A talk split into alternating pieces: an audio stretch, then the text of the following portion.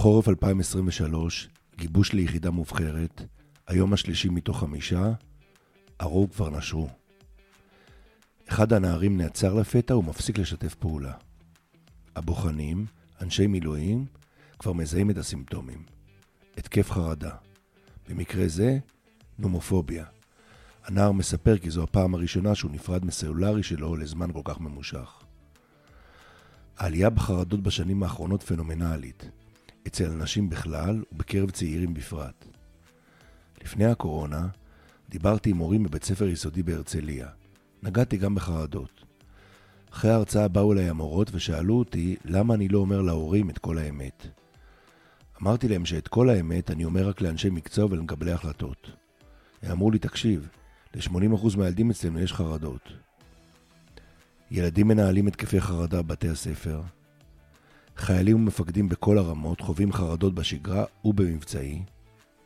במוסדות האקדמיים, בשוק העבודה, יש עובדים שנמנעים להעביר מצגת לשלושה מעמיתיהם בחדר. וכמובן הדור המבוגר, אבל כאן הייתה לקורונה השפעה משמעותית. שמונה מהסיבות המשוערות לתופעה בקצרה. 1. הירידה המשמעותית בשעות השינה. נוער ישן היום כשעתיים פחות מלפני 15 שנה. שינה היא כמו שריון, ישנת, אתה פחות חדיר פסיכולוגית. 2. הירידה בתחושת השייכות למשפחה ולקהילה הלוקאלית. דוגמה ניתן למצוא בציבור הערבי בישראל. פעם כמעט ולא היו אצלו מקרי אובדנות, חוץ ממחלות נפש ומכורים לסמים. כיום, שיעור האובדנות דומה לזה שבציבור היהודי כי החמולות התפרקו. 3. פומו, הפחד מהחמצה. מחקרים עכשוויים מראים כי עודף אפשרויות של תרבות השפע הדיגיטלית מעורר חרדות. 4. הירידה בידע הכללי על העולם. הצעירים לא מצליחים לגבש תמונת עולם קוהרנטית.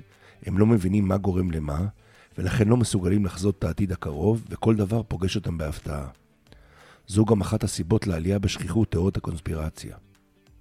5. שהיית יתר ברשתות החברתיות.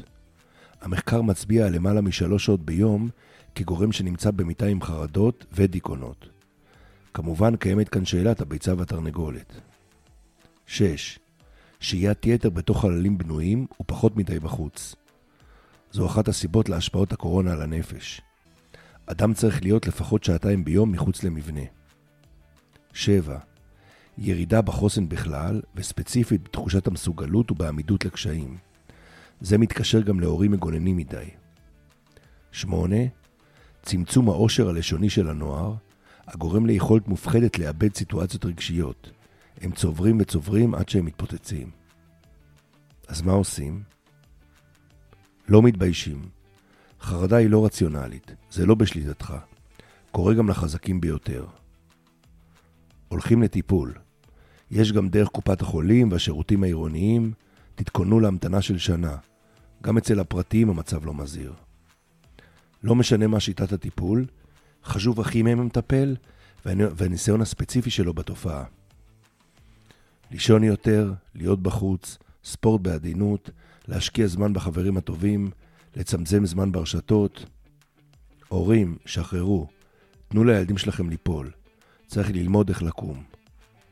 וגם, תחלקו בבקשה את הידע הזה עם אחרים. החרדה הגדולה היא כמובן החרדה ממצב החרדה. אנשים צריכים לדעת שיש מה לעשות. לא הגענו לעולם הזה כדי לסבול.